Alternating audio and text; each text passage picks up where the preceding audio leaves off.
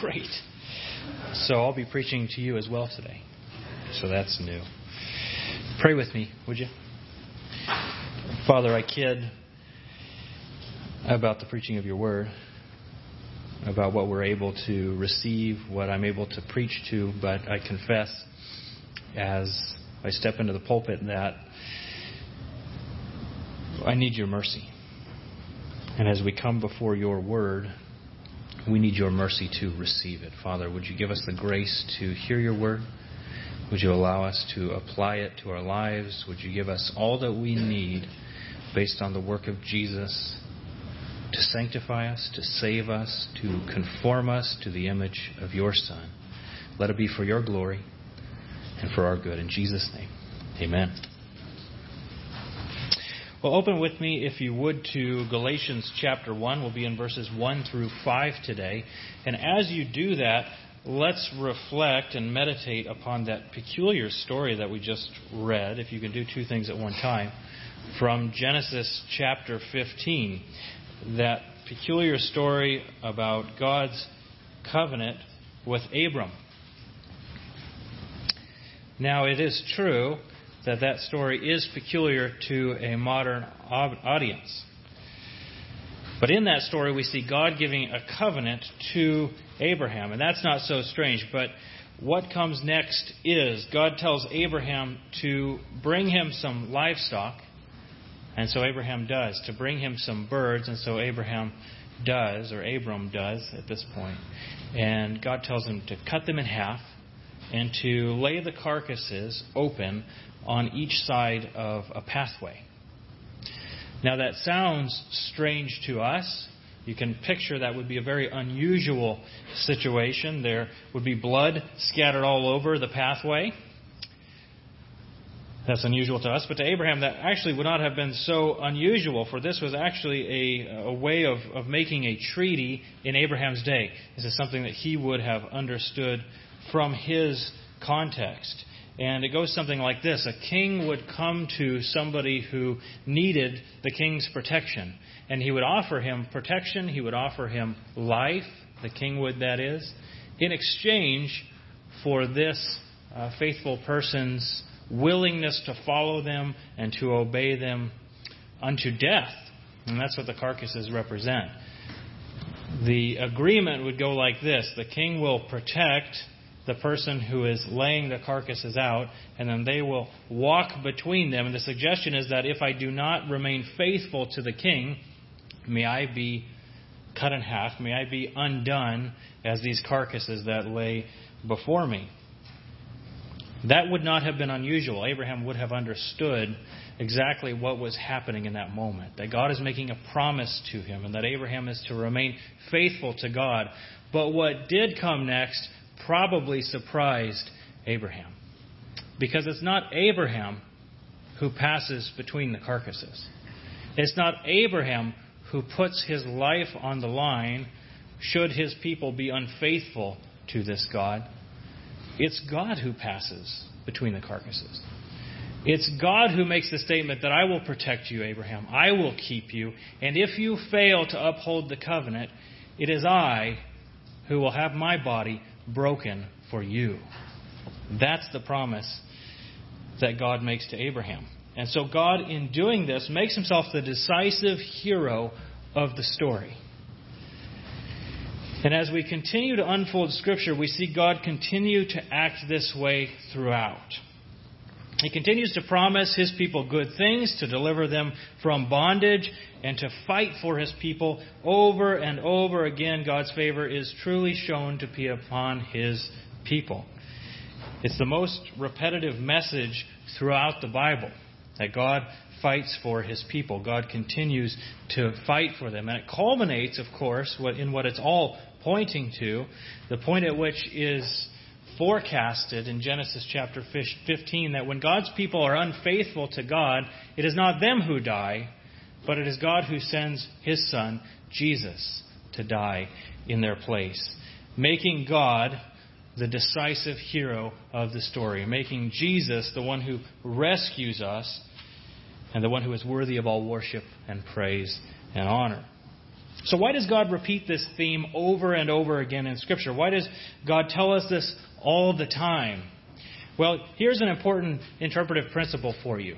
If you see something repeated over and over again, it's generally a good idea to remember that thing. And it's generally repeated over and over again because we often forget that very thing. And that's what God is trying to tell us. That we often forget that God always rescues his people. We're so quick to forget that God is the hero of the story, start to finish. We want to put ourselves into the story. We want to be David who fights Goliath. But we are not the hero of the story. We are not the one who passes between the carcasses.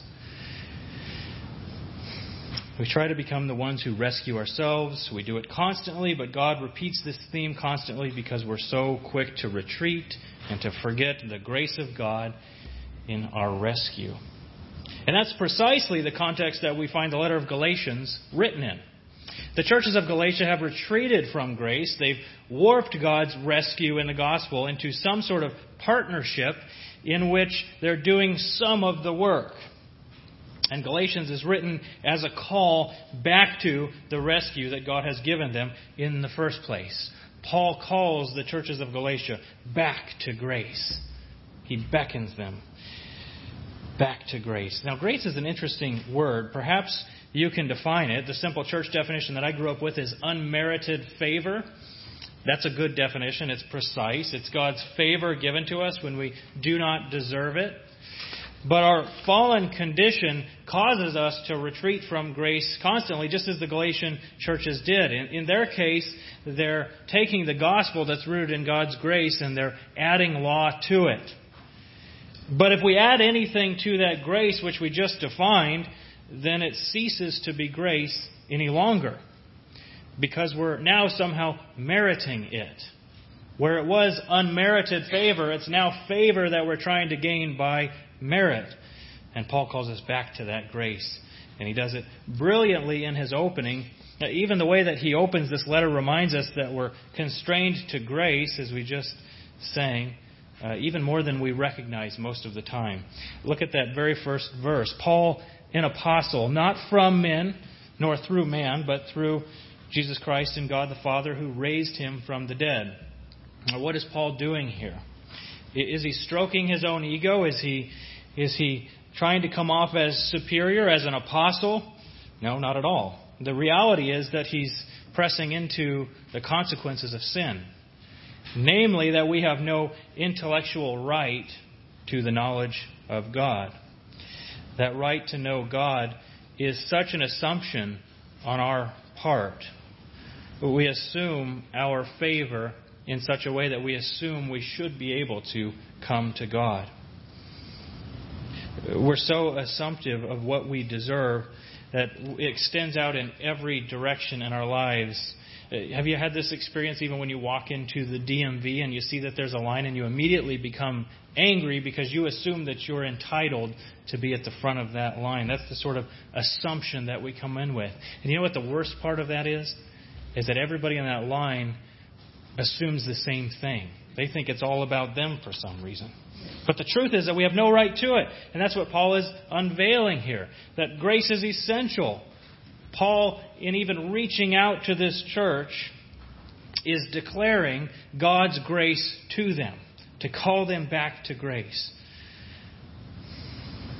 We are so constrained to the grace of God, and we should not so easily forget it, but we do Uh, grace is what reveals God to us, and it is grace that Paul comes and calls the churches of Galatia back to with grace itself. And we, like them, are forgetful and we turn away from God's grace.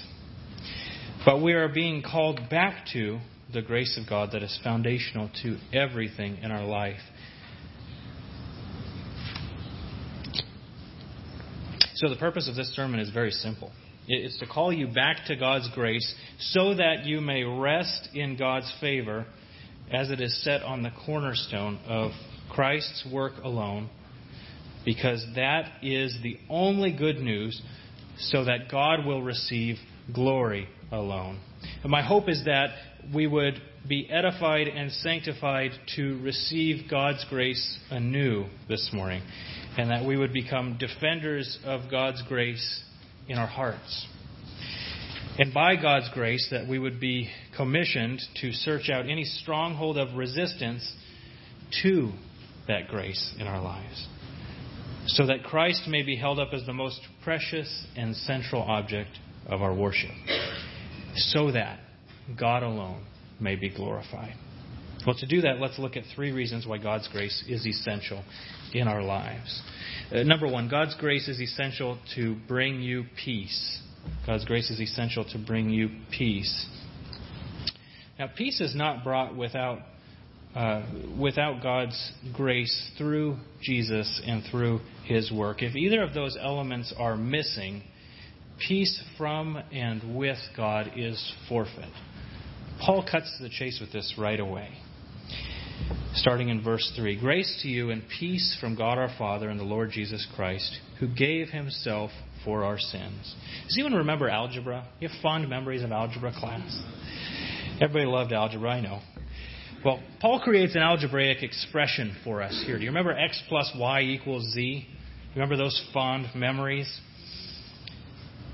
Well, the good news of, of this particular verse is that Paul goes on ahead and he fills in all the variables for us. And he tells us exactly what the x, the y, and the z are. He begins with what the equation equals. He tells us that it's all about peace from God.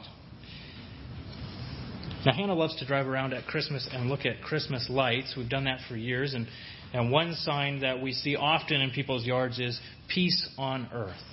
Why do we see that sign? Well, it's because peace is central uh, to the gospel. It's the central problem that the gospel is given to address. So when we need to understand what peace is, we need to understand what peace is, and peace is only defined by the absence of some form of conflict. As long as conflict exists, there is no peace, in other words. Now, maybe you think this morning that that you're not in conflict with God. So you don't know what Paul is talking about when he refers to peace. But that things are good between you and God. Well, Scripture is clear that without Christ, you and I are enemies of God, whether we believe it or not. It's kind of like Frodo in Lord of the Rings. He and his people do not understand the conflict that's all around them. They're not even aware of it. They're oblivious to it and they're happy. But that won't protect them. What does Frodo learn? Well, when he leaves the Shire, he learns that if he fails to complete his mission, if he fails to destroy the One Ring, the Shire will be destroyed along with his people, whether or not they're aware of the mounting evil. So if you believe that you are okay with God this morning, that makes little difference. Scripture tells you something else that you and I are enemies of God because we have violated God's perfect law. See, God as creator has expressed commands for his creation to obey. But his creation has disobeyed those commands. That's called sin. And that's very logical, isn't it? You, you would not expect the creator of anything to put his stamp of approval on something that he makes that fails to do what it's supposed to do, would you? So why do we assume that we're right with God? So disobedience to this God then puts us at odds with him. It makes us enemies, and we stand incongruent and unequal to his perfect law. And it's not just the big sins, quote unquote, that do this. God's word says, For whoever keeps the whole law but fails in one point, he has become guilty of all. So have you kept all of God's law? Have you murdered? Have you stolen? Have you been jealous? Have you hated? Have you loved something more than God? If so, if yes is your answer to any of those, then you are guilty of all. And God's justice is not vindicated and his integrity is compromised so long as peace is not given. So peace is necessary and must be obtained by a perfect God. Peace is a return to balance of the scales. It's bringing justice to bear. Outside of that, there is no peace. Uh, one of the essential components of who God is is a sense of justice and a need to bring about peace for injustice. Proverbs 11:1 says a false balance is an abomination to the Lord, but a just weight is his delight. God must have congruency in his perfection, or he is not God. The classic example that we go to is that a just and good judge must act in accordance with the law, or he forfeits his goodness, he forfeits justice. But I feel like that's almost too autonomous in some ways. It's more like with God a ball that must fall because you've dropped it, or an apple tree that must produce apples and not peaches. It's like a banana that must turn brown because it was picked. See, the justice of God must occur, it cannot be overlooked. For God to be God, he must deal justly with conflict, or he is not righteous to his own law. So, for him to be God, he must bring the equation into balance with peace. So, what's on the left side of the equation then becomes very important because it must equal peace from God and offset all that I have just said. Well, then, what are the X and Y's in Paul's equation? That's what we need to understand. Well, Paul says, Grace to you and peace from God our Father and the Lord Jesus Christ, who gave himself for our sins See, for peace to occur, that sin must be paid for, and the righteous must of God dictates that someone must be given for that sin. The unfaithfulness must be met with a broken body, just as those animal carcasses were broken. So, what can bring balance is death, namely your death for your sin. The just balance of treachery against God's design is that death. But grace intervenes in this moment. When it was you who should have passed through the carcasses, Paul says that Jesus did it. And so he accomplishes the debt of life that must be paid. Jesus is the X factor in the equation of God's peace. The peace from God, our Father, and the Lord Jesus Christ who gave himself for our sins. And that is grace to you. See, Jesus is the only one who can give himself for you because he is the perfect substitute for man's failure. He was a man who was tempted with sin just as you and I are, yet he was God and he was without sin. And then he was put to death for sin. He was innocent, yet he died, and his death is traded for all those who would believe in his perfect sacrifice. That's the gospel.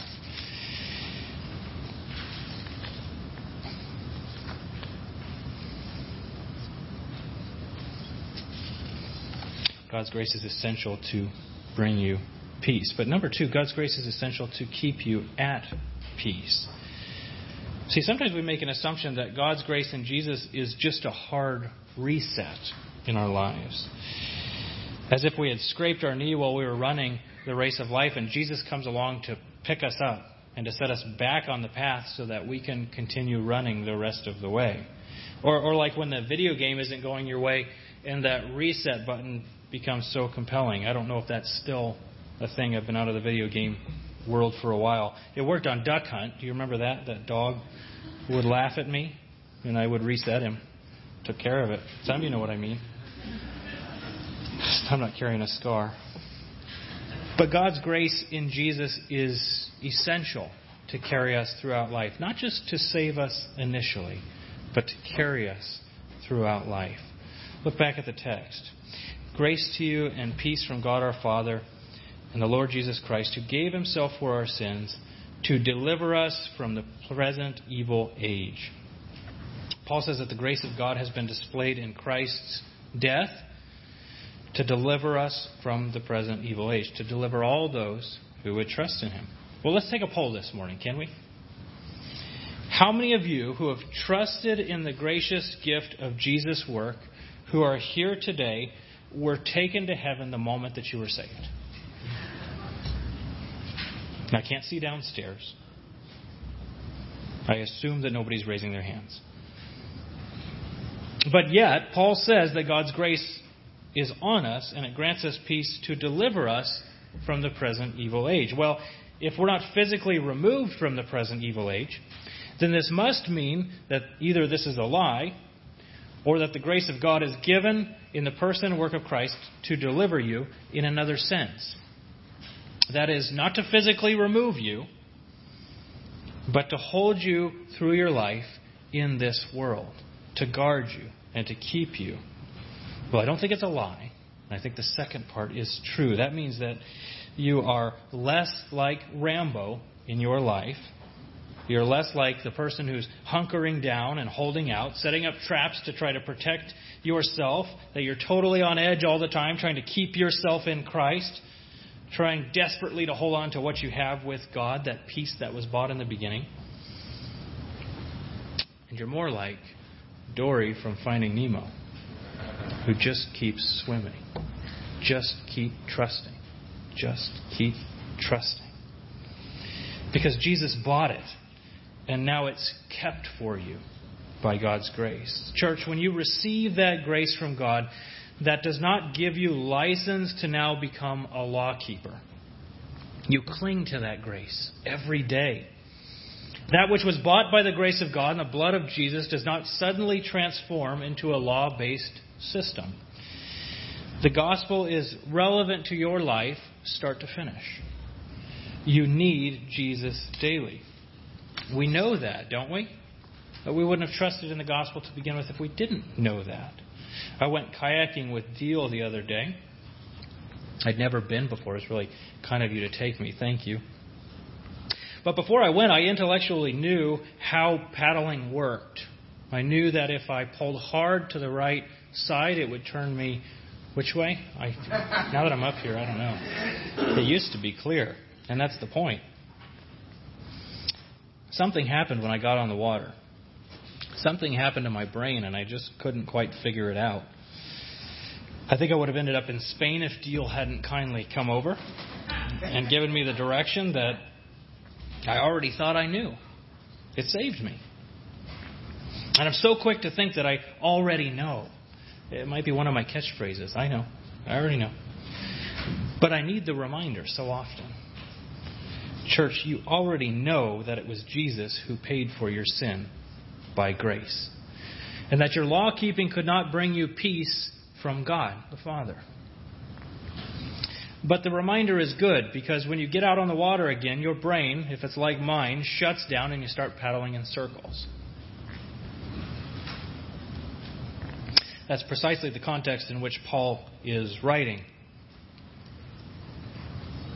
These people who have received the gospel openly now are trying to squeeze circumcision into the mix. They're trying to add the law that that addition would honor God somehow and it would make them, the gospel more sure in their lives. Now, fellas, I don't know how off your brain needs to be to bring circumcision back into the equation. I'm not jumping at that one. But Paul comes in with the reminder, with the call back to grace. Because we do the same thing in our own context. We're so quick to receive the gospel of Jesus but then we want to add things to make ourselves pleasing to God, as if we can create some sort of gospel plus, some kind of Christianity plus. We take the gospel work of Jesus and we add the work of church attendance to it. We add the work of righteousness that is more than the person next to me, as if I can compare myself to others. I look better than they do. I look holier than they do. We take the gospel work of Jesus and we add having all the right answers. Make no mistake, that Christianity plus that we create, it does not enhance the gospel, it undermines it. We do not become less dependent on the gospel as we grow. We see all the more how gracious God is as we grow. Our sin becomes more apparent as we grow. And rather than straining hard to fix it, we turn back to Him and His grace because Christ was given by grace. to deliver us from the present evil age. That's astounding news, church, as we walk in a world that undoubtedly will pull you tomorrow in all sorts of directions. But it's ultimately not up to you to hold your ground. The gospel makes it sure, start to finish. God's grace is essential to keep you at peace. And finally, third, God's grace is essential to glorify God through your peace. God's grace is essential to glorify God through your peace. So your peace with God that is given by the work of Jesus is secured because of Jesus. See, God is glorified in the work of Jesus as it is applied to you by faith. And because it is of God's glory, it will not be moved as long as God is controlling it. See, we've established that God's gracious rescue of his people is a theme throughout Scripture.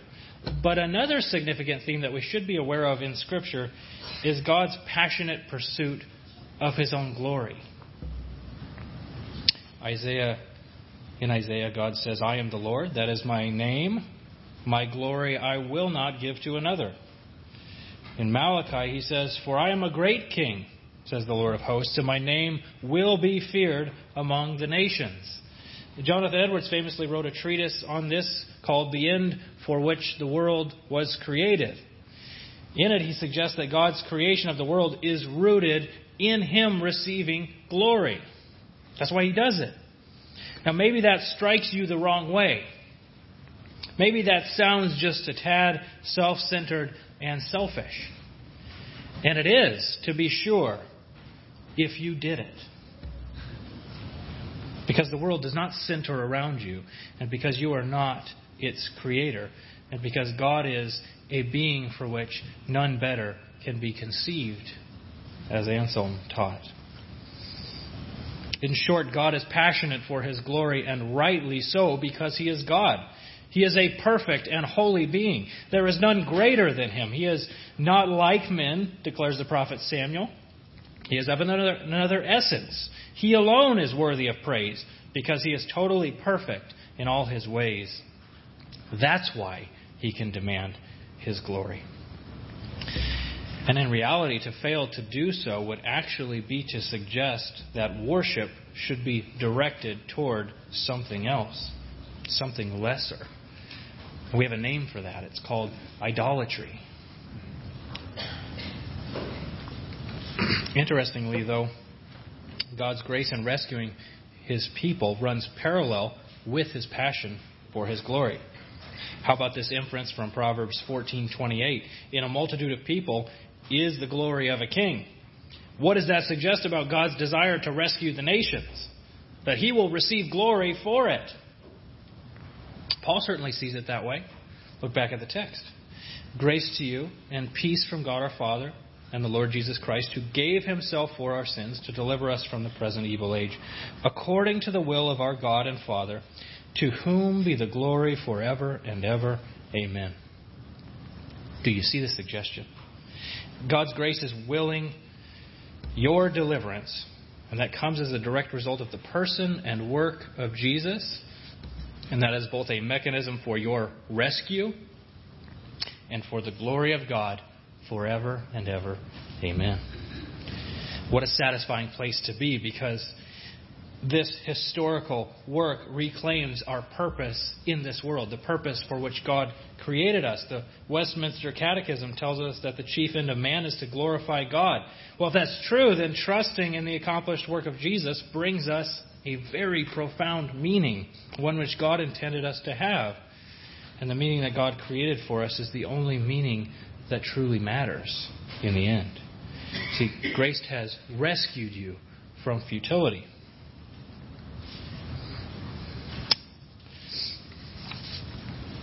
Now, we just established that it is good that God be vested in his own glory, that this is right for God because it means that he's truly God.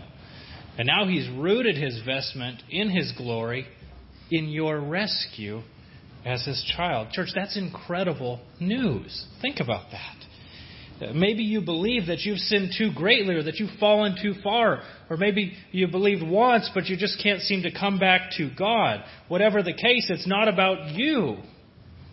but about God's rescue.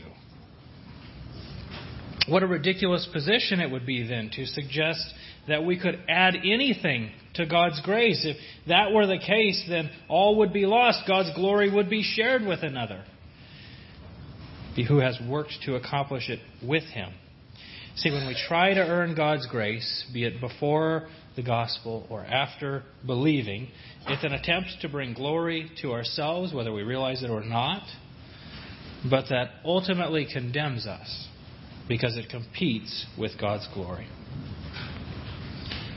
Church, the call back to grace is a call to shed the ways that you're working to earn God's favor. Plead with God to show you the pockets of unbelief and resistance to God's grace in your life. That is what makes it sure. That makes it a certainty. Because if God wills you for salvation and fails to come through, if He puts His name on the line, as He did with Abraham in passing through the carcasses, and your salvation fails, His glory is lost.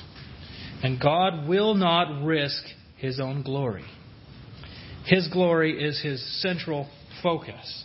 And because His glory is His central focus, the salvation of His people is sure. His eye is continually on it. And we receive the groundwork for bringing glory to God. We sing the words, Oh, to grace, how great a debtor daily I'm constrained to be. Abraham's life was marked by great enthusiasm for God, but at times, Abraham's life was also marked by woeful lows and fearful decline and sin. Nonetheless, after he was given the promise, Genesis says that Abraham believed God, and it was credited to him as righteousness. And because of the accomplished work of Jesus, Hebrews tells us of Abraham, therefore God is not ashamed to be called his God. May that be the mark of our life because we have trusted the grace of God in Jesus. Let's pray. Father, thank you for your glory. Your glory, which is the security of our salvation, that you have rooted our salvation in your own name. Thank you for who you are and what you have promised in that. Father, would you draw us to cling to your grace more and more. In Jesus' name, amen.